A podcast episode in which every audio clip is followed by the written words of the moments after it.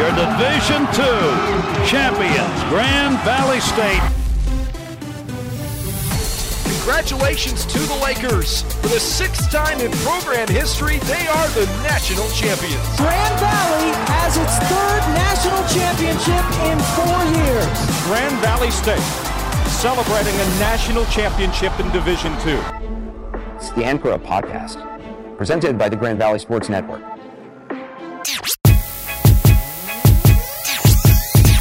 Well, hi again, everybody, and welcome back to another and kind of the first real edition of the Anchor Up podcast, because holy bleep, sports oh are God. back. Today is Thursday, January fourteenth. We've got G V S U men's basketball assistant coach Taylor Johnson on the show a little bit later to talk about the two and oh Lakers. We're going to talk about the two and oh men's and the two and oh women's teams as we have actual Grand Valley games to break down. I say that one more time. We have actual Grand Valley sporting events to break down. The official sports medicine provider of G V S U Athletics is Metro Health. They're also the Anchor Up podcast sponsor, Your Health, Our Passion, with Metro Health. And Tim Knott, Jake Levy here with you once again. And Tim, I know you're doing a whole lot better now that sports oh, are back at Grand Valley. You were like a kid in a candy store this weekend. How much fun was it to just have events now and do our job?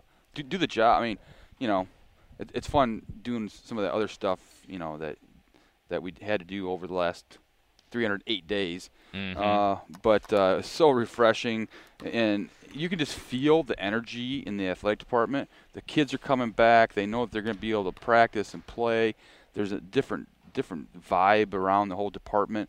You know, still still social distancing, still doing all the safe practices, but just, just seeing it in their eyes, seeing the coaches. The coaches are in a different mood. Um, uh, just uh, very refreshing and uh, – glad to get back at it. Yeah, you know, I knew I was going to miss calling games on the radio. I knew I was going to miss the broadcast aspect. That's what I've always loved to do my entire life. But e- even the coverage, the story writing, the previews, the game notes, mm-hmm. the, the stuff that used to be tedious work, all of a sudden felt yeah. fun again.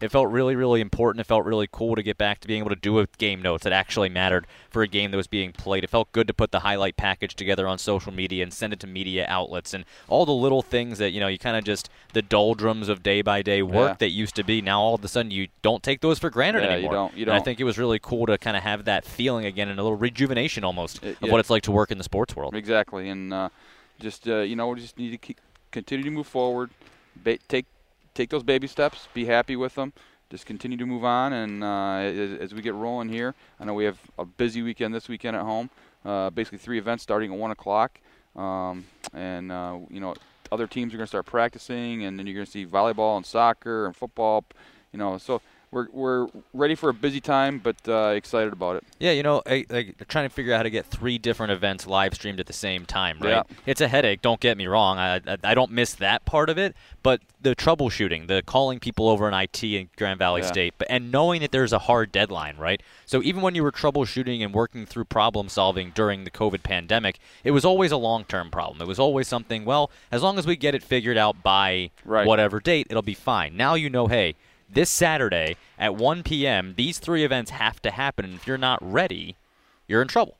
Yeah. So to have They're that hard deadline, if right? We're ready or not, and we have to be ready. Yeah. So it it just changes that whole pace that you know we love about sports and the world and the way that we work and you know the timeline and the crunch and the quick thinking and problem solving on the fly. All that stuff has kind of come flooding back, and that's been really cool to be a part of. And, of course, it's also really cool when your teams win, and all four of the games go Grand Valley's way this week. We're going to talk about the G V S U men's and women's team that both start out two and oh. But before we do that, we do have some kind of breaking news here on Thursday. Yesterday, we broke that the Lakers swept the opening week of GLIAC Players of the Week in the Southern Division. Emily Spitzley on the women's side takes it, and then Christian Negron on the men's side gets the honor. Really well-deserved for both of them. I think they come in different modes, right? We talked to Taylor Johnson in the interview. We'll get to that a little bit later. But he mentioned it. He thinks Christian's a little underrated in this mm-hmm. league, the way he's kind of not be disrespected, but kind of overlooked at times at that center position. He could be one of the best centers centers in the GLIAC when it's all said and done, and he really proved it this week. Then on the other end, you have Emily Spitzley, who was learning behind a really experienced team. And coming she had a off knee an injury, injury last exactly. year, so to come back, yeah. make her first career start this weekend, also have to kind of be a leader because even though she's inexperienced, she's one of the most experienced of the inexperienced, and to do so, get two tough road wins and then earn GLIAC Player of the Week honors. Two very different ways and reasons why we're so proud of those kids, but nonetheless very proud of both of them and well-deserved. Yeah, hey, hey, Emily, we know that you're coming off an injury. You've played the most of all our returnees. Uh, and by the way, yeah, you're expected to be a leader, the leading scorer, rebounder. Yeah, we need you to take charge. Right. So, uh, yeah, yeah, there's no, there's no easing into the fire. Uh, you're going to be thrown in the fire, and you need to be the leader. Yep. So, uh, and she did a great job, you know, and, and you know, as as we, she was out here working on her game earlier. That's the thing that uh, what a lot of people don't understand is how much time these kids put into their game on their own time. Oh, absolutely. It's not, like, if you want to be a really good player, you don't just roll in and practice and go home. Right. I mean, it's you, you come in before practice, you stay after practice, and uh, you know that's how you that's how you hone your craft and you become a, that leader and that, that person that is relied upon. And the coaches see that, and they're gonna they're gonna put more weight on your shoulders as as, as you perform. And so I know Coach Wes or Coach Williams, you know, really felt good about Spitzley and about what she was gonna do, but you still don't know when you're not. when you're thrust into the, you know, it was always easy because you were the sixth option. I mean, right. I mean, no, nobody worried about Emily Spitzley, and you were on the of, scouting report. Yeah, and uh, so now guess what? Everybody's focusing on Emily Spitzley. What are you going to do? Well, she's prepared for that, and she did a great job. Yeah, I mean, as we speak right now, you might hear some balls bouncing in the background. Tobin Schwaneke is out here getting some shots up on the men's side. We're in the G V S U Fieldhouse Arena, which, by the way, yeah, I didn't know how it was going to feel, Tim, when we had live action out here, no fans in the stands. Those cutouts do help. It yeah. actually looks pretty cool in here. But I'll tell you what, maybe it's because I was in the throes of calling a basketball game, but once we got rolling, I, it really felt normal. Well, yeah, and I think um, uh, David uh, – Wincoop did a great job with the, the background noise, mm-hmm. you know, the fans. You could hear that. So it, it really didn't feel like you were in a, an empty arena, you know, in terms of uh, I know there's nobody in here except for the, the teams and the officials and some support personnel, but it didn't feel like it. You know, it kind of felt like with the with, with the uh, background noise um, during timeouts we, you know, had music. We always had things going on. Um, it, it really – I've watched a lot of games on T V, and what we did here in terms of atmosphere was uh, as good as anyone. And I'll say, I think we've talked about this in previous episodes of the podcast, Tim. We know how good that bench is for Grand Valley, mm-hmm. providing some yeah. energy, and they really, they really did. did. They were chanting defense yeah. down the stretch. You know, when you give up the – because we'll talk about the games individually in a bit, but one of the moments that really stuck out to me, the Lakers rallied to tie the game at forty on Sunday. Then Saginaw goes on an eleven oh run. Mm-hmm. And you feel like you did all this work to get back even. In the blink of an eye, you're back down by double figures, and that bench got louder when that happened. One yeah, stop yeah. led to a bucket, led to yeah. another, and all of a sudden that bench really provided that energy, and the team came away and turned around and won that game down the stretch. And I think the bench had a huge part of it. You know, Taylor mentioned it, that playing-wise, they're probably seven, eight deep in terms of who was really effective on the stat sheet, but that entire roster got those wins this weekend. They, they really did. Pro- provided great, uh, ambi- you know, that ambiance I thought was was really good. And, uh, you know, and now we have number two ranked Ashland coming in this weekend, and uh, you know we're going to put on the same show. Yeah, and it's interesting because I talked to Coach Williams during the G V S U basketball hour on ninety-six point one on Monday night about, you know, obviously there's no fans and it's not the same, but it's still your home floor. What are you most excited about getting back on your home floor? And he made a really interesting point about, like, this is still your home court. And defending your home court should still be a sense of pride right. for you. It doesn't matter if there's one person in here or one hundred thousand people in here. You need to have the pride of defending your home court, and I think that's something that he always has had mm-hmm. and that team always has had, and we're really going to see it when Ashland Grand Valley, the kind of this new generation of that rivalry, takes center stage this weekend, and I'm looking forward to that as well. Yeah, and, I mean, obviously Ashland comes in uh, off an unbelievable year last year in which, you know, Grand Valley, Ashland, Drury, arguably the top three teams in the country, all in the same region. All in the same region, yep. Uh, we're going to the same regional tournament. And uh, it's really been a, a great rivalry between Ashland and Grand Valley the last, you know, five, six years.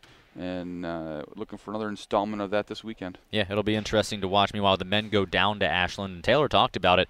The Lakers have beaten Ashland at Ashland three straight times. They've won, I think, four of the last five. The one last year, of course, we remember the seventy-one seventy loss when Grand Valley had that five count along the sideline yeah. that maybe some thought was more of a four count, but yeah. the, it still gave the ball back to Ashland. Ashland wound up winning that game. And, you know, you highlight that game. If you talk about uh, locker room, locker board material, that game might have been the difference between Grand Valley State going to the N C double A tournament as an at-large bid and not going to the tournament. Right. And that loss hurt them, and it was yeah. one that they felt like they should have won down the stretch here at home. They don't get Ashland at home. This is their last year in the GLIAC, so this is the last time you're guaranteed to play Ashland, a game, a team that the men's side was a rivalry about five years ago, yeah. really, really heavily with those four overtime games that I'm sure you remember. Uh, you know, I go back and look at the stats all the time. I wasn't around here for them. But it's another, that's another great matchup and on the road for them. And Cates Gymnasium, just like here, I don't care if there's one person or one hundred thousand people to play at Cates Gymnasium. It's not easy. No, it's not. And uh, it'll be a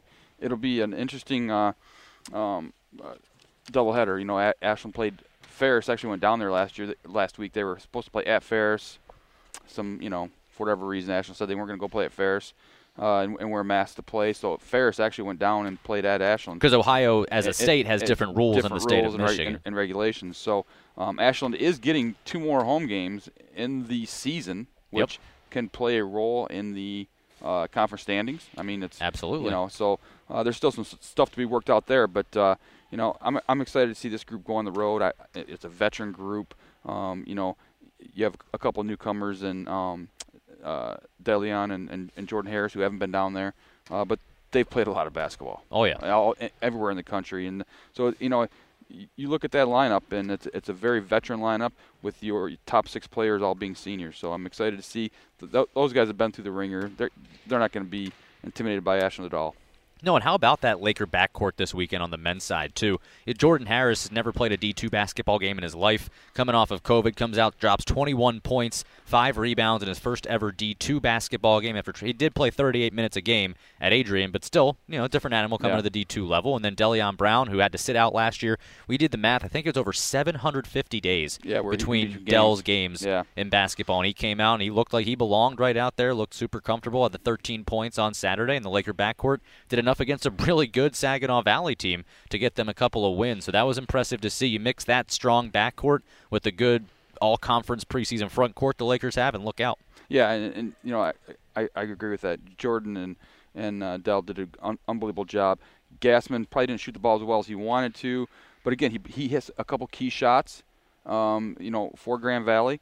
And then you had, you know, Jake, I thought had gr really good all-round games. Um, And, and and Christian, obviously, GLIAC Player of the Week. So, uh, and then Stephen Lloyd came in, provided some a, a couple of big buckets. He yeah, I think Stephen points. Lloyd played twenty minutes in each game, and the second one was because Jake was in so right. much foul trouble. But the um, other one, you know, Dell was in foul trouble in the first half. Who came in? Stephen Lloyd. Six points, four rebounds for Stephen in the first game, and uh, you know, he provides that leadership off the bench, um, and he does so many things well. He knows where he's supposed to be, when he's supposed to be there, uh, in every situation. You, well, you really, you know, he hit no about for as that. big of a shot as you can hit in the first half. With the Lakers down mm-hmm. twelve on Saturday in the first half, he hit that three that, that sparked yeah. the run to get them back into it. They wound up yep. taking a six-point lead into half. You know, if he doesn't come in and hit that three, if that thing rattles out, who knows how that game turns out. Saginaw's got all the confidence in the world. Delano Smith off the bench was fantastic for them last weekend, and he could have really taken over that game, but Stephen Lloyd came out, did a great job. Jordan Harris, I think, you know, Malik Ellison, who was an honorable mention for Player of the Week this week, is one of the better players in the backcourt in this league, and Jordan Harris, as much as we've talked about the offensive stats, the twenty-one points, five rebounds, he was absolutely in Malik Ellison's jersey and did a really nice job on the defensive end as well. So, you know, th these are two teams. I know, of course, Mike Williams, ladies, are always going to play really good defense. defense as they did this past weekend at Saginaw. But these are two GLIAC teams that can play some really good defense. So if you like defensive-minded basketball, if you like dominance on the boards, if you like the slow play like that, you're going to like watching G V S U basketball play this year. Oh, and by the way, the men's team also has some pretty high flyers as well. Yeah, so they, yeah. they can really turn on the jets and kind of get it both ways. But let, let's break down the end of that women's game on Saturday, the second one. They wound up winning it by one point to ask a freshman to make those free throws yeah. down the stretch. How about that? Tie game. Freshman gets fouled. Riley hits one of the two. She missed the first one, yep. but comes back and hits the second one big time, puts the Lakers in front. Then a couple of errors on both sides, back and forth. You come to a tip drill play for Saginaw Valley, and the Lakers able to get the victory at the end and hold on for it. And, you know, the way they won that game, Tim, that's one you'd expect a team with some veteran leadership and some really experienced players to pull out. Saginaw is the one that has the veteran players that have played a lot of minutes that know what they're doing. Grand Valley has a bunch of first-time starters and new players on the road, and they're the ones that are able to pull that out. Huge testament to that win. That's one of the more impressive wins I think that I, we could expect from this team this year, is that even though, you know, of course Ashland is going to be the bigger marquee name, to get a win against them would be impressive, but the way they won that game on Saturday, awfully impressive. Well, especially, you know, on, on Friday, it was a close game at half. Lakers dominated the second half, went, ended up winning by fifteen. You know, with Saginaw's experience, they're going to come in, they're going to play well. And, and it's, a, it's, it's a new animal out there in terms of playing back the same team back-to-back with no practice in between. Mm-hmm. you, you can't go on the court and shoot around. You can't. You can, you can watch film. You can have team meeting, but you can't go on the court and you can't run through things. You know Saginaw's going to make the adjustments, and they did. They have veteran players, and they played well. They led to the, you know, virtually entire game. Lakers came back in the fourth quarter. Fourth quarter, Grand Valley State only scores five points and wins the game. Right. Um, but, uh, you know, they, they made their shots when they needed to, um, and, and obviously uh, – Bisbal hits, hits the big free throw. I mean, the second of the two, by the way. Right. She missed the first. Yep. So it's a tie game. And all she, the pressure hits, falls to you uh, yeah, to hit the second that, one that to second take the shot, lead. That rim was uh, a lot smaller than after the first shot. And then, and then you know, in terms of uh, the Lakers get a, get, get a turnover, turn the ball over. But, you know, in terms of, uh, you know, it was funny because Coach talked about putting Jocelyn Brennan in the game for the end of the game situation. Mm-hmm. Um, she hadn't played. And, nope. and uh, they had worked through the situation. They'd done it in practice. They'd done it in practice. Uh, put her in, the, in that situation, and Laker fans are gonna are, are gonna see Jocelyn for the next five years, four or five years, and they're gonna be impressed with her. But they put her in that situation. She made it hard to throw her, you know, over the top of her, and uh, Lakers got the win. So to go on the road and beat an experienced team uh, to, and back-to-back wins when you're entering the games with players who haven't been the marquee players. They haven't been asked. They've been asked to be role players.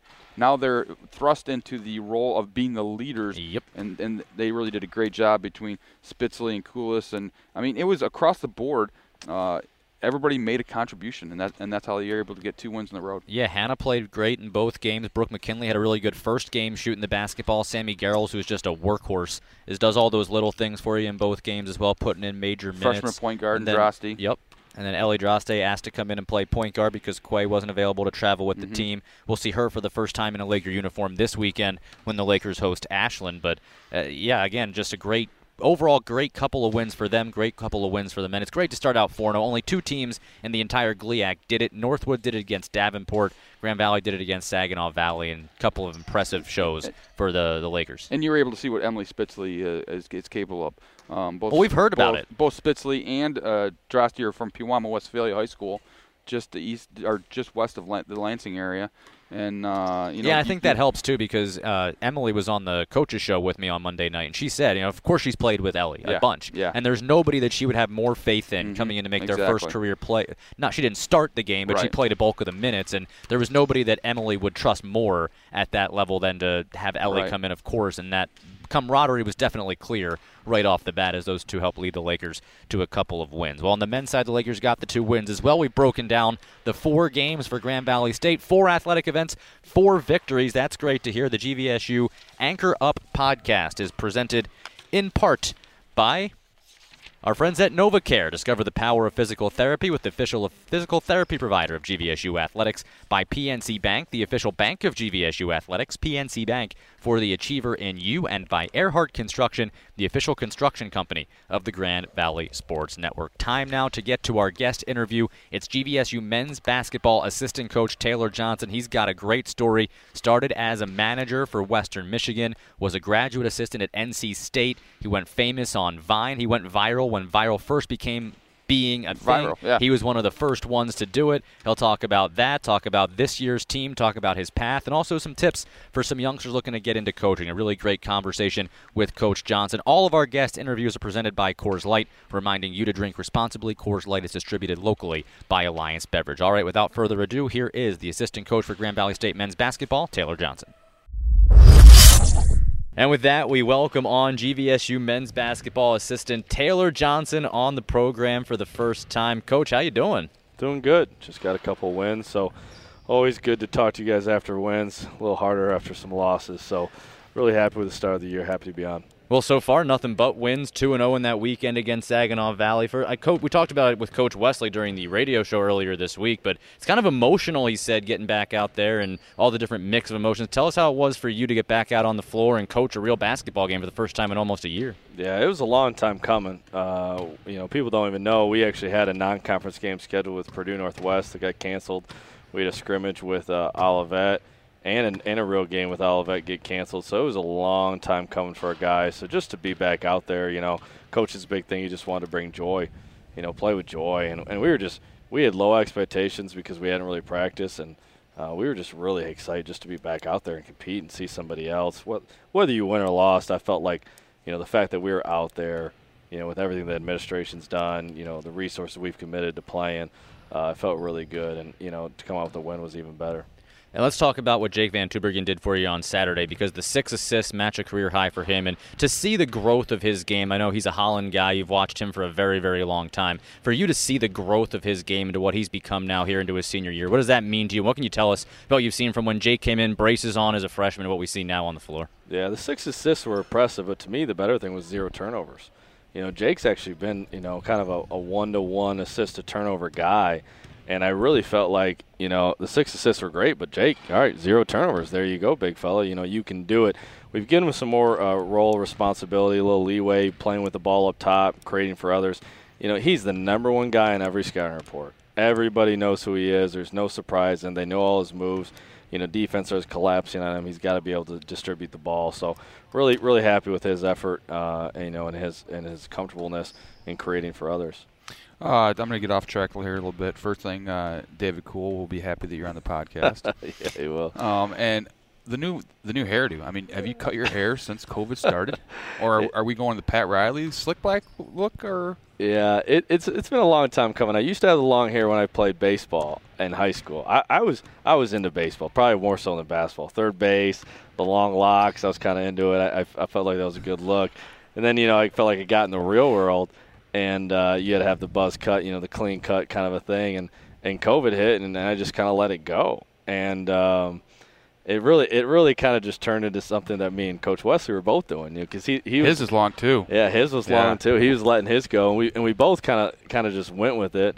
And I ended up getting glasses during this time. I started trying to grow a beard. I mean, the whole thing, I was just going for a completely different look.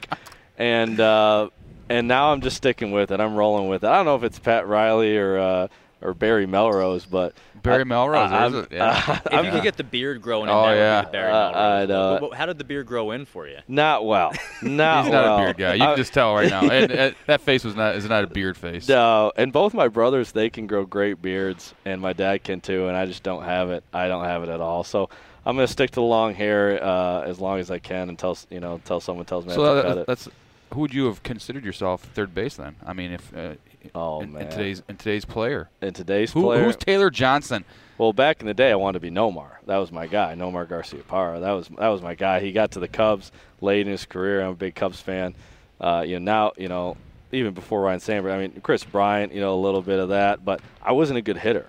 You know, I was like a two seventy, two eighty hitter in high school. That's not very good. you know, I mean, it's not. You know, I hit six, and I uh, never cracked top forward. If you're not top four in high school, you're not that yeah, good. Yeah, probably. Hitter.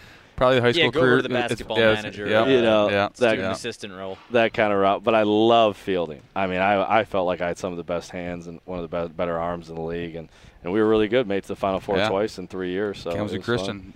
Basketball and baseball, and They're, baseball, and they were in the uh, yep. semifinals in every year in that in those two in those two sports. So yeah, when you couldn't crack the top four in the lineup, is that when you knew you wanted to get into the coaching route, or what? I don't know what it was, you know, if that was it or when I went down to Southeastern University and uh, my, my buddy Nate Young was on a, a full baseball scholarship and the coach was like, well, just come on, you know, come to tryouts. I showed up to tryouts. There were seven third basemen that showed up for, for the one walk-on third base. I looked around and I go, well, this ain't going to work. uh, that, that, I mean, I'm not – I know we're in Florida too. Yeah, I, uh, yeah. And, and by the way, Florida. the number six hitters in Florida are – Are, they're cracking the top four. Are all-state Michigan. No question, because yeah. they're playing year-round. Yeah. So then so then I took, like, I showed up the day one of trials. I go, oh, this isn't for me. I really appreciate it. Thanks for your time.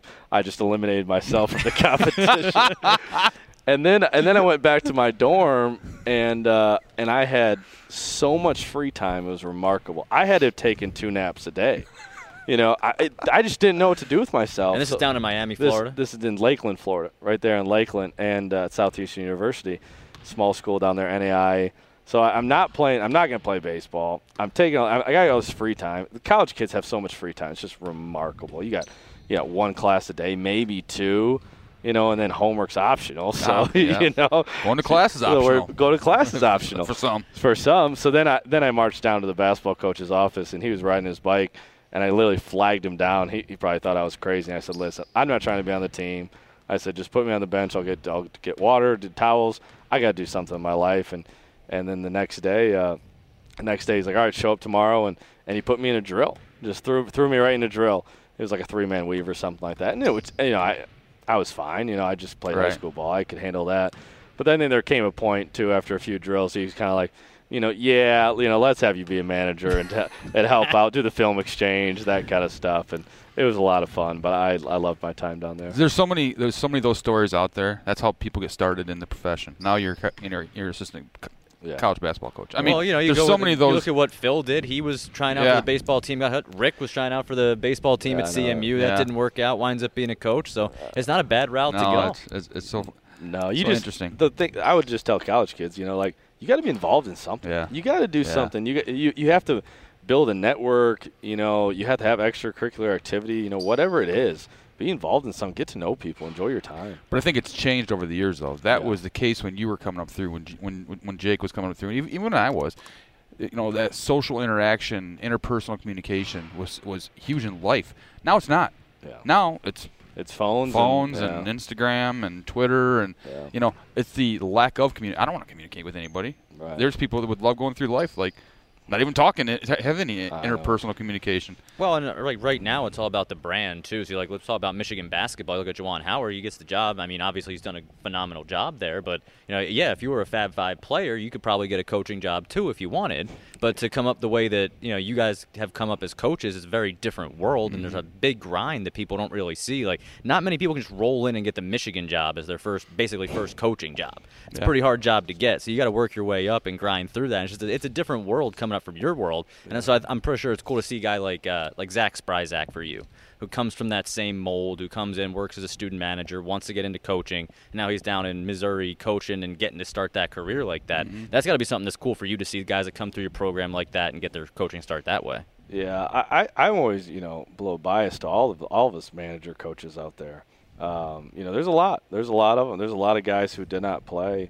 Uh, Frank Vogel didn't play. You know, Spoelstra didn't play. There's a lot of those guys who did the manager to the video route to mm-hmm. the G A, you know, and all that kind of stuff. We, we didn't have the last name of a, a Pat Riley or a or Bryce Drew. We don't have those names yeah. that, that can kind of get you in the door. And no offense to those guys. I mean, those guys are all great coaches, and they probably know a lot more than we do. But it's just a different pathway, and it's tougher. You know, we're not former players. You know, we don't have the stature or anything like that. So – You know, I'm always, I'm always really proud of those guys, and I think it's a good way to grow up. And and uh, I think as you move forward in this profession, you appreciate it a lot more. What did you learn about your team? Speaking of coaching, let's get back to the G V S U Lakers. What did you learn about your team this past weekend? As you said, you guys didn't really get a, much of a chance to practice this year. A lot of up and down, will they, won't they, and as it turns out, you guys do get to play last weekend. What did you learn? Well, I think the big thing that we learned is, is that we have seniors. We have six seniors that are that are experienced guys, that they're not scared of the moment. Um, that they're ready to go. You know, Deleon Brown and Jordan Harris weren't with us last year, but, you know, Deleon, you know, he was at Colorado before, and he sat out last year for us, so he was with us in practice. And Jordan Harris played thirty-eight minutes a game at Adrian and M I A A, which is a great league in Division three. So those guys have tons of experience. And then even Stephen Lloyd, I mean, it's his fifth year fifth year here. I mean, he, so none of the guys, you know, our top six were really scared of the moment. And they showed a lot of resiliency. When we try to get some younger guys in, you know, they got to get better. They will, you know, as as we progress. But I was really proud of the seniors, and they never felt out of it. You know, every media timeout, you really, if you watched us in the second half, down eleven, down twelve, hey, make our run, make our run. Hey, we're good. We're still in it. There was never a sense we never felt defeated. We never felt like we were in a really bad situation. So I felt like they were really were a really resilient group. But that that's what helps. I mean, when you have six seniors, I mean, it's just huge. I mean, we can't t- not talk about Christian Negron, who just yesterday, because we – put this out on Thursday, just yesterday got named the GLIAC South Player of the Week. Congratulations to him. And we saw flashes of it last year in his first year in Allendale. And it's only been one weekend, so we're not going to say that he's, you know, taken it and run with it. But what we saw from him this weekend, the consistency, the solid on both ends of the floor, the way he not only led physically but also emotionally and mentally, seemed like he was huge for your team this weekend, especially with Jake in foul trouble on Sunday. Yeah, we, we've had a good stretch here of centers. Uh, when we got Isaiah Brock from Oakland, I felt, oh, man, you know, here's a kid. He could have entered the portal and gone to any high major school. We're probably not going to have a better, you know, center than that, blocking shots, athleticism. And then when Brock decided uh, to, you know, retire, basically, we were just like, man, we, we got to fill that void. And we got Christian from Loyola, Drew Valentine, brother of Denzel, a really good friend of mine. He calls me up and he said, Taylor, you know, we went to the Final Four with this kid. He didn't play much, but I'm telling you, man, I would let my sister marry this kid. He's an unbelievable kid. He works his butt off. He's just a little short for our league. And he's got a seven three wingspan, so he is a little short. He's only six six, but at the end of the day, he plays so big, and he was just huge for us. Last year, I felt like, you know, he was second-team All-League, but I felt, still felt like he was a little underrated, didn't get the, probably the appreciation he quite deserved. You know, he didn't, didn't, he didn't get named preseason All-Conference to me, which is just kind of crazy because he's clearly one of the best Uh, players and probably the best center in the league. So, you know, he proved it. He came out and proved mm-hmm. it. And that's that's what you just want to see from those kind of guys. And he's going to take his game to another level. You know, Christian had to work on his free throw shooting. We all knew it. I think he was like sixty-three percent last year. Mm-hmm. And for him to go ten for ten in the game is just huge. The growth Uh, that he's put into his shot and his confidence in there has just been huge. So really proud of that kid. Literally, you could see it from the opening tip because, I mean, you, like you said, he's six foot six. He's standing at the mid-stripe with Innocent Nwoko, who's seven foot tall. You know, you almost want to just say, all right, it's going to be Saginaw's basketball to start the game. Yeah. He wins both opening tips. Did you know he was going to do that? Yeah, I did. I, I, I haven't seen Christian lose a tip. I, I, I every time the last three years we've had a tip, I, his, I don't think we've lost one. His timing is incredible. Yeah. And, and you see that on the defensive end. His timing and blocking shots. Yeah. When you drive the lane, it reminds me of uh, Close to Shizuku back when it, early two thousands on the Elite Eight teams. And and uh, and Christian is always able. His timing on blocking shots is incredible. Is that something you can work on, like the opening tip drill? Do you guys work on that at all, or is that something that you just kind of roll out the ball and see what happens? Uh, I think that's a lot of athleticism. You know, it's God-given, I think, for the most part. Uh, but we do a tips and sprints drill. You know, we're always, you know, I work with the big, so we're always, you know, tipping the ball up on the glass and, and reaching new heights and trying to trying to get the ball at the highest point. And all those things matter. You know, our strength coach does a great job, Matt Fluter, of of getting our guys, you know, working on their vertical in the weight room. So, you know, when you're when you're kind of given some God-given athleticism like that, and then you add it with some college strength and conditioning, you know, you can turn into a really good player. And you've seen some great college strength and conditioning in your career as well, weaving through. Let's talk a bit about your path, how you got to Grand Valley State. Of course, you know, everyone remembers you from the one shining moment, the bench back guy at N C State. Tell us a little about that N C double A tournament run for you, what it was like down there in uh, North Carolina. Yeah, the fact that, you know, people still are, still talk to me about that and still put it up on Twitter like every year. It's just, it's almost remarkable. I'll never forget. Uh, we're playing L S U in the first round. Uh, we're the nine seed. They're the eight seed.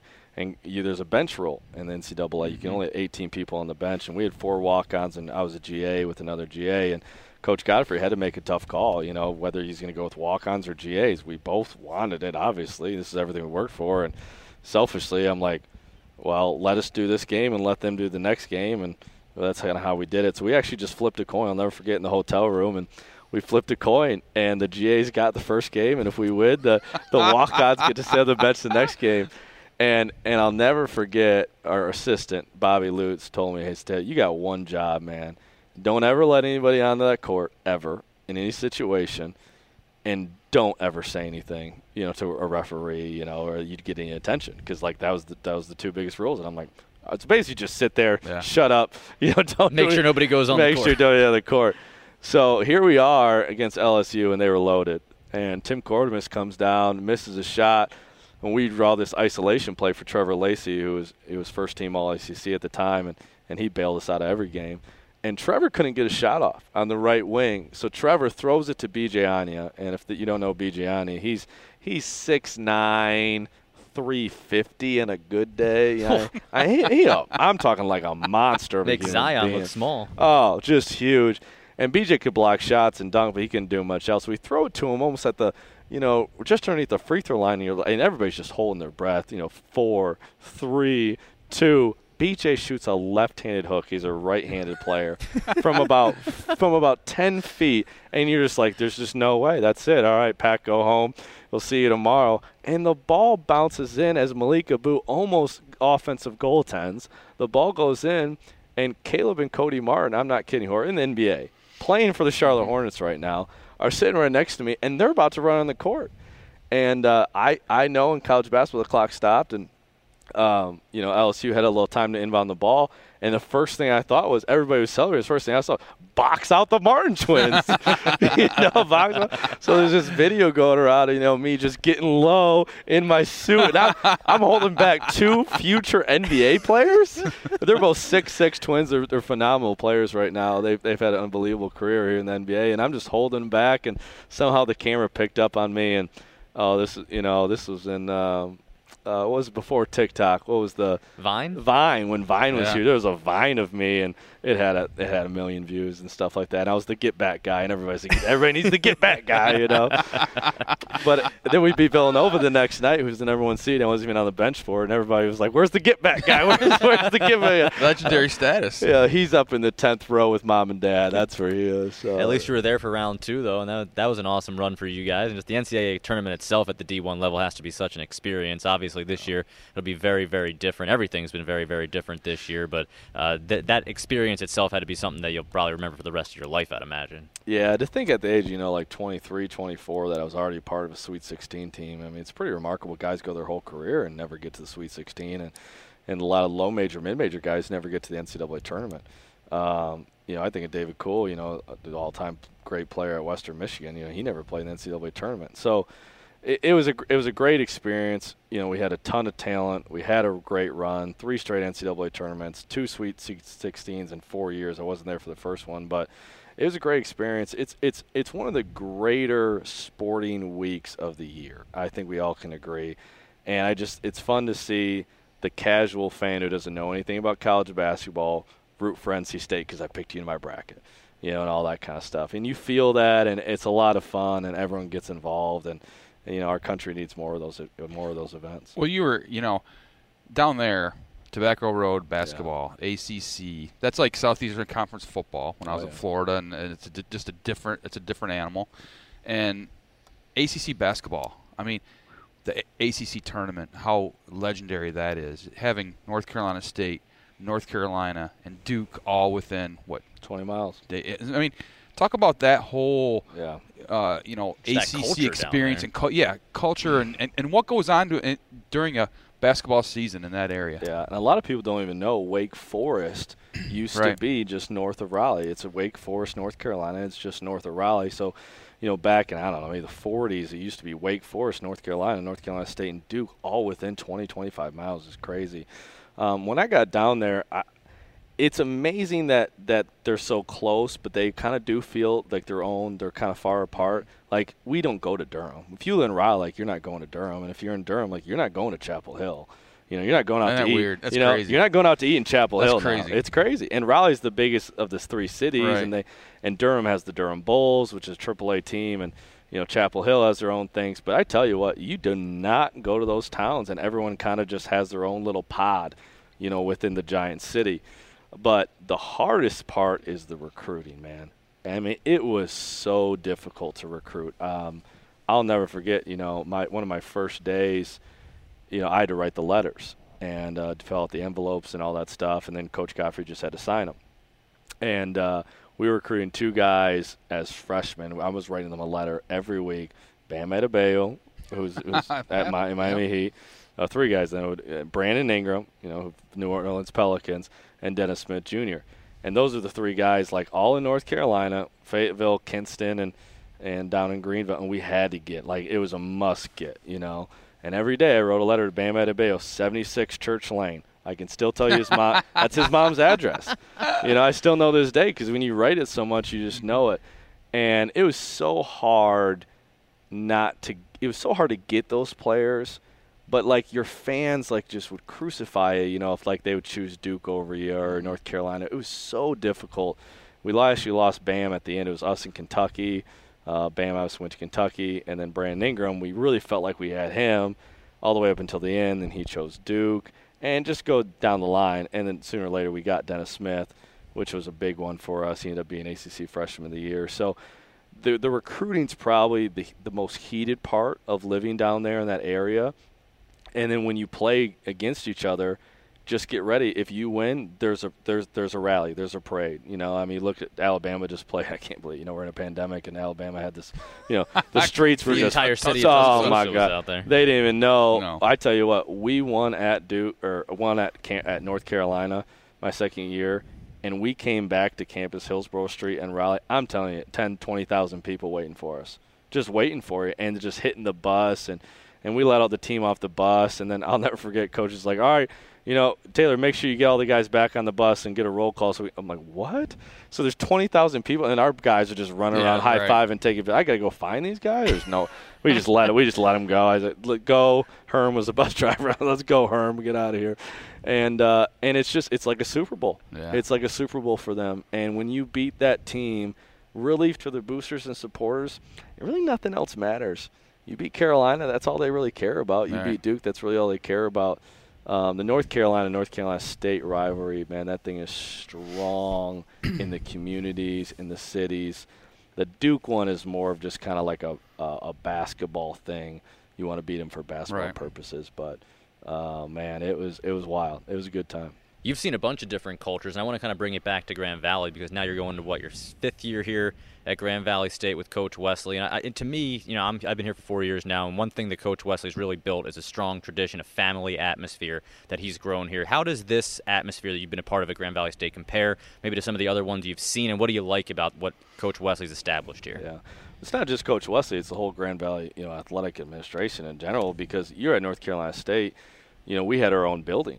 You know, like this field house, it was just men's basketball. Right. You never saw the soccer coach. I couldn't tell you who the soccer coach was. I didn't know him. You know, and now I can just walk down the hallway and hang out with Jeff Hostler, who's got four national championships, and pick his brain and, and, and talk to him about different things. So the whole the whole community is a good thing, and, and that's what Coach Wesley is all about. You know, he loves when people come in his office. He loves chit-chatting. He loves getting to know you. Every new person who gets hired, he's one of the first people in their office. Where are you from? You know, let's pull up the map. You know, figure out. You know, well, who Google I map, who I Rick. know, who I know. You know, who I've recruited from yep, your area. Yep. You know, and all that. So, you know, that's really instilled a lot on me. But as far as like our team culture, you know, it's changed a little bit in our five years. It's the best it's ever been these last couple of years. It really has, and we're recruiting to it, and we're getting players who come from good cultures that understand like.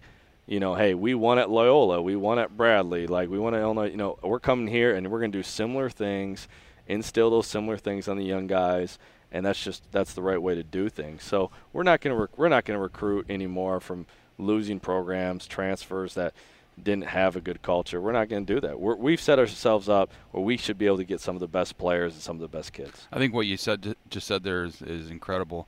The days of recruiting the freshmen and seeing them through your program for four or five years is over. I mean, it's over. Uh, it's, it's just not going to happen anymore. And that is that's that's huge because you have to rely on those guys to, to compete now in terms of oh. the, the immediate eligible transfers. And how difficult is it to just navigate that? I mean, in terms of figuring out their background, what they've done, and, and but yet they got to fit into what your what you want to do within your own program. Right. You really have to trust the coaches that they play for and have relationships with those guys. Like I would rather, you know, like like Drew calls me, hey, Christian Negron's going to go on the transfer portal, heads up, you know, this is a guy you got to be over. Instead of looking at the transfer portal and just being like, right. so-and-so, I don't know anybody, he's got good stats, let's call him, recruit him. I mean, that's okay, but – because I have a strong network, and Coach Wesley obviously has been in forty years, almost knows everybody, and Coach Wallace has a good network, we can find out through our friends, mm-hmm. like, hey, no, this kid's a good kid. He's a hard worker. He would help you. And then other guys will be straight up with us and be like, no, you don't want to mess with that guy. It's just not worth the risk. The reward's not worth the risk. And and we, we kind of just – that's kind of how we go. I actually keep a book throughout the year. I call it my transfer book. And every time someone pops on the portal, you know, I make a f- couple phone calls, and I have a whole page – established to each transfer kid and make notes, and then at the end, you know, it's either, you know, it's a big X or, you know, it's a big check, you know, if we get them. Right. So it, it's hard you know, to do because you can't get out there and, like, go to a high school game mm-hmm. and go to their class and see them. you know, it's all word of mouth, but it's all about your network. If you have a strong network, people respect you, they trust you, you can use that to your advantage, and you can get the right kids in your program. Talk a little bit about that network, because I'm ve- very impressed. It feels like everywhere we go, you know a coach, whether it's at the N B A, collegiate, high school level, whatever it may be, that you have a personal relationship with. How did you begin this journey of building this network? And if you were to talk to somebody, a young wannabe coach who's trying to get into the industry, how would you describe the importance of building a network, and how would you go about it? Yeah, I- I've been very blessed to the standpoint of, like, I worked with guys early on who kind of stressed that. They stressed that. And then also when I was a, uh, a manager at Western Michigan, I had a lot of responsibility, whether it was shoot-arounds or film exchange. or And you just get to talking to people, and they're all going through the same thing. Oh, man, I was up till two a.m. last night loading this thing on D Vs. Oh, man, I tell you what, I had bad no Wi-Fi, and I was doing the laundry. And, and you just have so much right. in, you have so much in common with them, and then you just stay in touch with them. But the one thing that I did – at the end of Western, and then when I got to N C State, is I wrote Christmas cards to every single coach I knew. And I'm telling you guys, it, I I had to write two hundred fifty, three hundred Christmas cards. But it was just a little thing that I really felt like it was kind of still meaningful. And I felt like, well, if I'm ever going to get a job, like, you know, if they're not going to remember anything, maybe they'll remember, like, they got this N C State Christmas card from Coach Johnson. And, you know, oh, I remember meeting him. And I always try to remember right on there, you know, how we met and, you know, hey, you know, good win over so-and-so. We'll see you this this point. You know, let's meet up at the Final Four, any type of convention situation.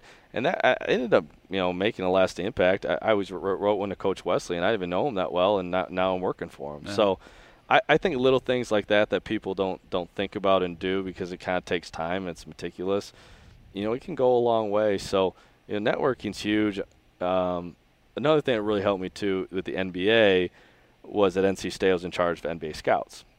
So we have practice every day. We have a balcony up above, and the N B A scouts had to go through me to come to practice. Well, pff, now you got Matt Doherty texting right. you, and you got the G M of, the, of the Nets and all this stuff texting your phone, and you're just like, man, this is sweet. Especially when you got good players. Yeah, especially yeah. You got, you know, we had T J Warren, yeah. and everybody yeah. wanted T J Warren. So, so, you know, they're coming to the balcony, and I'd get them waters, and I'd be able to sit with them and chat them with them a while. And the next thing you know, they're like, well, hey, where should I get something to eat? You know, I'd recommend them on where to eat. And then every now and then, like Jason Buckner, who's the director of scouting with the Pistons now, he'd be like, hey, why don't you come to dinner with me? Yeah, of course. You know, I'm, I'm there. You know, now I'm having dinner with, you know, a guy who's director of scouting for the Pistons. And um, I had dinner with a guy who's now the G M of the Spurs, uh, Brian Wright, who's a good friend. So it's amazing in this business. Like, you could be a college scout one day, and then the next day you're a G M. I mean, oh, my goodness. Yeah. Some, some of the rise with these guys are remarkable. And that's another thing I would tell kids, too, is is you never know when you meet somebody, their current job, where they're going to be in three or four years. Yep. It's huge. I met this uh, video coordinator from Columbia in the airport. I'll never forget. His name was Pat. And we're sitting and talking. I kind of big-timed him a little bit. I was like, oh, he's a video. I look him up, video coordinator at Columbia. And I didn't think I would, he's younger than me. He's an assistant coach at Washington State now. You know, he's a high-major assistant at twenty-eight. Come on. I mean, who was I to, to you know, judge judge his, his well, career path, you know? It's interesting you say that because, uh, and this came from Tim Selgo, and it came from Nick Saban when they were together at Toledo. Yeah. Nick Saban told Selgo when they were meeting one day when Nick was the coach there, he goes, you know, it you need to treat it. You're going to be judged in life on how you treat the people that can't help you versus yeah. the people that can help you. Being nice to the custodian, treating them with respect, because the people that can help you are going to see how you treat those other people, and then that that's what's really going to make a difference in, in terms of, yeah. you know, and then and, and you never know what you're going to be, who you're going to be interacting with, and by treating everybody with respect, and, and yeah. it, it makes a huge difference. Goes a long way. Well, it's great to get basketball back, get you guys back on the floor this week. Before you, before we let you go, you go to Ashland now this weekend. Give us a little preview of what we got going on this weekend. Unfortunately, I don't get to make the trips with you this year because of COVID, so I don't get to go watch those games down in Kate's Gymnasium. But you and Ashland have had some really, really good battles the last few years, and just tell us what to expect this weekend against the Eagles. Yeah, well, I told the guys the other day, I said, you know, we've won three straight at Ashland, and this is the last time with them leaving our league, we're probably going to be there. You know, I mean, maybe a non-conference game down the road, but hey, we have we have a job here to leave a lasting impact. And you know, it's so hard to win two games on the road, let alone back-to-back against the same team. But you know, that's what we're going in there to do. You know, we're going in there trying to do it to make it five straight at Ashland. So it's listen, it's a tough place to play. They always have a talented team. They got Derek Koch back. They got Aaron Thompson back. They got Haraway. They got good players. We have good players. You know, they're probably six, seven deep. You probably look at us right now and you could say, you know, we're six, six seven deep until these mm-hmm. younger guys kind of prove prove that they can handle a little bit more, which is okay. You know, and they will. So it's going to be a good challenge. It's going to be a physical game. That's just who it is, what it is. We're going to get a bad whistle. Happens every time you're there. Expect it, and you got to play through it. So they're going to be challenging games.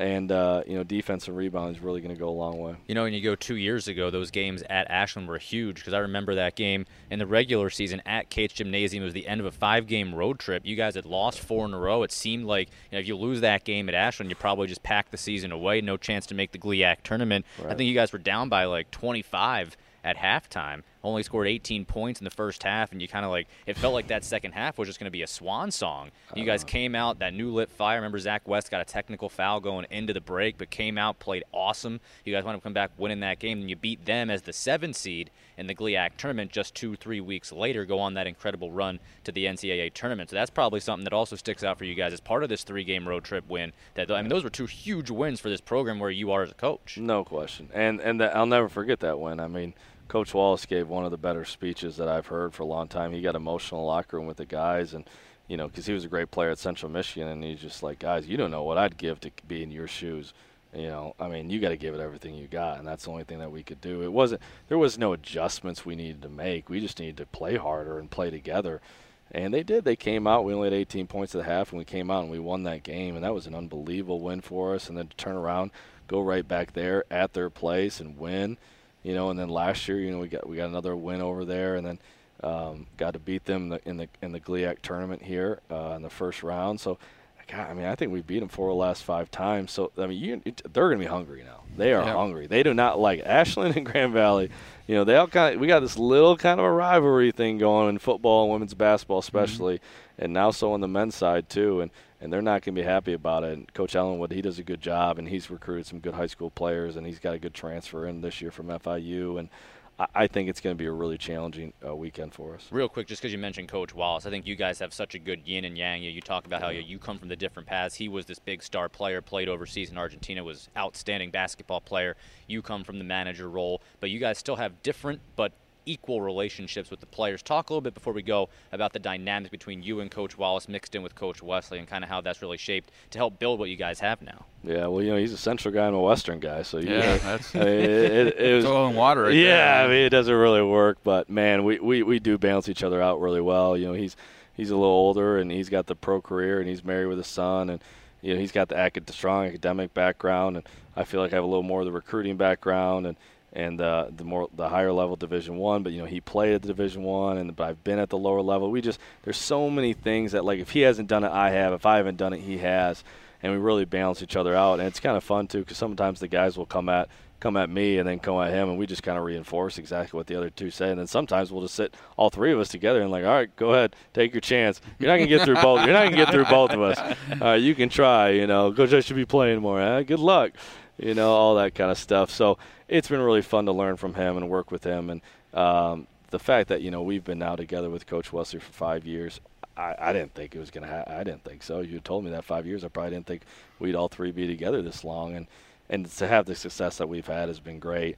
And we're not done. We're not done. And we're, we're on the right path, and we're going the right direction. And really excited to see where the season goes. Yeah, it's wild for me to think back to those Ashland games and how that kind of was a pendulum swing and how much this program has risen since the second half of that Ashland game is awesome to watch. And as you said, it's still on the way up. But we're looking forward to this weekend, Coach. Best of luck down in Ashland. I'm sure we'll talk to you again soon. But uh, until then, best of luck the rest of the way. Thanks for your time. Yeah, appreciate it, guys. Thanks, Taylor.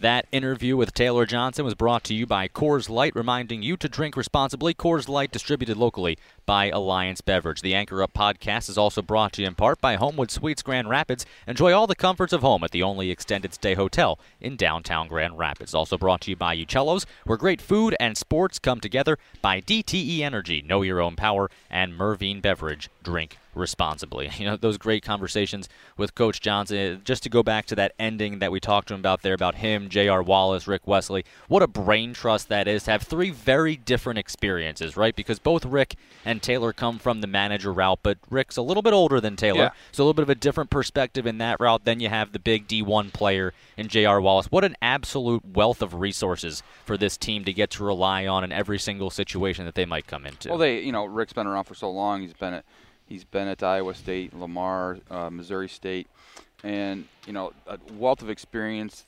His his pipeline of coaches that he knows, and he can use those resources. You have Taylor Johnson from the Kalamazoo area, came up, you know, as a manager. J R Wallace from Muskegon goes to Central Michigan, plays in the N C double A tournament. They actually win a game. They beat Creighton, then lost to Duke in the second round. Um, an outstanding team. And so you have, you know, wide range of, of experiences and personalities, and they all really fit well together, and that's what you need. You need that continuity in your coaching staff, and you need that continuity in your team to uh, be effective. No question. Let's get to some segments here. Our teams of the week are presented by Blue Cross Blue Shield of Michigan. Here for you now, more than ever, confidence comes with every card. And this week's team of the week is swimming and diving as they get underway this weekend. Findlay is coming to town to get things started in the G V S U Fieldhouse pool. We're excited. You can watch the swimming event starting at one p.m., the diving event starting at ten thirty a.m., both separate screens. Streams on the Grand Valley Sports Network this weekend. Two of four events that are being streamed on Saturday. We're really looking forward to it, but as swimming and diving gets back underway, you know, you remember they were in the N C double A championships yeah. when things got shut down. They'd already had a day. They had a national champion in the diving board. Yep, and look, looks like things were going to really go their way. They had a great team last year, and then, of course, it all got shut down, so excited to see them swim for the first time since they jumped in the pool on that Wednesday of the N C double A tournament. They are our team of the week, presented by Blue Cross Blue Shield. Did you have something there? Well, You're pointing no, to your notes. It, uh, yeah, it's, it's it's funny that we don't even talk before the show, and you come up that team of the week, and that's going to be my uh, moment. So, uh, it, it, we're we're just excited for those kids to get back into it. Um, you know, they they put in so much time uh, in terms of, you know, they couldn't they couldn't be in the water because of all the orders, mm-hmm. and so you're doing dry land. You know, for a lot of those kids, that's the longest they haven't been in a pool in their entire life. Oh, yeah. Well, actually, for, for all of them. I mean, in terms of, because that's a daily regimen. I mean, you, you swim every day. I don't, it doesn't matter. I mean, and I'll tell you, you what, like, you days. think running goes away from you. You think getting on the bike goes away from you. Not quite the same Not as the endurance the that you need to swim. Oh, my gosh. It's, a, you know, when I worked with swimming and I was working at the University of Florida, I mean, that's a twice a day for an hour and a half mm-hmm. in the pool. Six hours in the pool every day for those kids in the morning and in, in, in the afternoon. That does include the dry land lifting aspect of it as well. So excited for them to get back in the in, in the water. We have an outstanding team. Uh, so uh, it, it, just excited for them to get back at it. And then we have track and field as, as well. Yep, that moment that Tim's talked about brought to you by the Randy Catterberg Agency. The team of the week brought to you by Blue Cross Blue Shield. And the Lakers Spotlight, of course, it's going to be on the track and field teams getting things back rolling with the Bob Eubanks Open this weekend. The Lakers had to move some things around due to some ordinances and when the Michigan rules would change, so they moved it from Friday to Saturday. What a job by Jerry Baltus and his entire yeah. staff to get things set up so they can host two teams. Their kids can compete in indoor this weekend, and they can get back to playing as soon, or back to competing as soon as possible. So they'll have the field events at one p.m. They'll have all the track and field events or track events starting at two p.m. Yeah. And they're going to be able to get everybody involved and get a couple of schools out here so they can compete. And then next week, another big event. So just hats off to what they've been able to do to get some some. meets organized in January, because we always talk about it, even the course of a regular season, how impressive it is to put together a track meet. Yeah, right. You see yes. all that goes into it with the different aspects of different schools. You're not just dealing with a conference. You're not just dealing with Division two. They deal with N A I A. They deal with Division three. They deal with everybody in the area, Division one. Whoever can get here, and the way that they're able to work together and pull that off is super impressive. Yeah, and you know, there's so much that uh, goes into that towards qualifying for nationals, which is going to be a lot different this year. I mean, right. and swimming and diving is going to be a lot different. Um, and, and, and track and field, qual- they're taking less, and you have to qualify on time. And so now, you know, bringing less teams in, you you, you qualify based on who you're running against to run faster, to right. swim faster. The, the the person next to you will help improve your time. And uh, so, you know, it's going to be an adjustment. You know, that. Uh, In, in a lot of ways, it's going to be the team competing against your teammates yep. that are really going to propel you to possibly get hitting that qualifying time and I think or that it's, throw. It's extremely helpful for Grand Valley to have the Kelly right. Family Sports Center on campus here. It makes things a little easier in terms of training and practice. You don't have to go find a, a venue right. that has an indoor track that allows you to train with all the protocols, because all the protocols are in place on campus exactly. and you have that training facility yep. right here. Yep. So that's a big resource for the Lakers as well to take advantage of it as best they can to try to make another deep postseason run, as those track and field teams often do. And, you know, we've talked about it a little bit, but you look at what's going on in basketball as well. Remember, the regional's been shrunk from eight to six on both sides. So last year you talked about the Laker men's team, who felt like they probably should have been one of the top eight, and they were shockingly left off. That magnifies, not only is it a shortened schedule, but every game becomes more and more important now, because there are three conferences that are going to get an automatic bid. That's half the field, half the field. right there already put in there. So yep. if you don't win that automatic bid, you've got to be really, really good to get one of those last three spots. So, you know, everything gets magnified and intensified right away as things get going here. So there's no room for error. No, there's not. And that's why last week was so huge, holding serve at home for the mm-hmm. men to win two games, which it's going to be difficult. We, we we we talked about it, to win back-to-back games against the same team. I don't care if how good you are or how bad the opponent is you're playing. It's tough to beat somebody back-to-back nights, um, you know, at, twenty-four hours at later. Home. I mean, it's, you know, it's a, it's a different, it's a different animal. And and what you're preparing for. You haven't done it. And uh, so you're going to see – I was really interested in, in looking at the scores from the first night, the team that won, the second night. Michigan Tech wins by nine at at. Uh, well, they hosted uh, Purdue Northwest. They, they host Purdue, won by nine. Next game, they lost by twenty. Lost by twenty-four. Yeah. So, I mean, it was, you know, that's just – That's, That's the way happen. It's going to go. Absolutely. And you, I talked to Coach Williams about this, too, because in that fourth quarter on Saturday, the second game of their games against Saginaw, they went one of eleven from the field. Saginaw went one of fourteen. So I asked him, how much of that is tired legs? How much of that is you guys just know each other so well? How much of that is just eight straight quarters playing the same opponent? And he goes, you know, it's probably a combination of all yeah, three. Right. How yeah. much stuff in a basketball game, right? Like it, you, you've equated this to hockey a lot, and I like that comparison because of the play. But hockey is so much more of a free flow. Of course, there are set plays, but there's so much more of a free flow and line changes and mm-hmm. things that look different for your team versus with basketball. For the most part, there's about seven or eight players that see a predominance of the floor. You see those seven, same seven or eight players in the same kind of sets,